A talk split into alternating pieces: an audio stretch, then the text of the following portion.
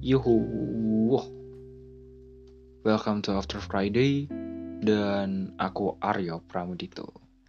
Dan sekitar 5 menit atau 10 menit ke depan kalian bakal dengerin suara ini untuk membahas atau untuk share cerita tentang uh, pengakuan dan penyesalan atau apa pun lah keluh kesah di minggu ini. Dan minggu ini aku bakal ngomongin soal yang soal yang soal suatu hal yang yang lebih serius yaitu tentang financial. Ya emang aku nggak nggak sekompeten itu untuk ngomongin untuk ngomongin uh, financial things lah ya. Cuman ad, uh, aku ikut satu satu platform di mana di situ ada banyak banyak uh, mentor gitu kan. Nah, uh, di situ kita punya kesempatan untuk ngajuin pertanyaan dan yang pertanyaannya paling uh, asik bisa dijawab langsung sama si mentor-mentor ini gitu. Nah, aku ngajuin pertanyaan, aku iseng aku iseng ngajuin pertanyaan. Uh, Kak, aku kan nomor 20 nih. Aku juga udah dapat penghasilan. Nah di umur 20 itu kan biasanya premi asuransi itu kan harga uh, itu kan uh, biayanya masih murah. Menurut kakak lebih baik aku masukin uangku untuk premi asuransi atau untuk investasi? Ya Nah, sebelum itu aku mau ngomongin dulu kalau uh, investasi, ya teman-teman tahu lah investasi kayak gimana kan. Investasi adalah kita ngolah uang dan sebagainya. Nah, asuransi adalah kita kayak semacam nabung untuk dalam dalam jangka waktu gitu ya. Entah itu untuk hari tua, entah itu untuk kesehatan kalian, entah itu untuk pendidikan anak-anak atau mungkin pendidikan kalian sendiri, entar entar kuliah atau apa pun gitu. Nah aku tanya nih ke dia kan uh, karena premi asuransi di umur-umur yang masih 20-21 itu masih murah karena bunganya nggak gede-gede amat.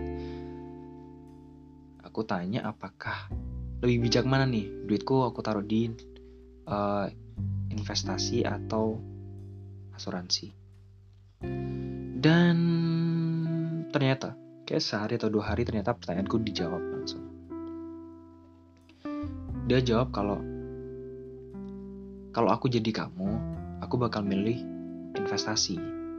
Karena aku lihat di diriku sendiri, aku nggak pernah sakit.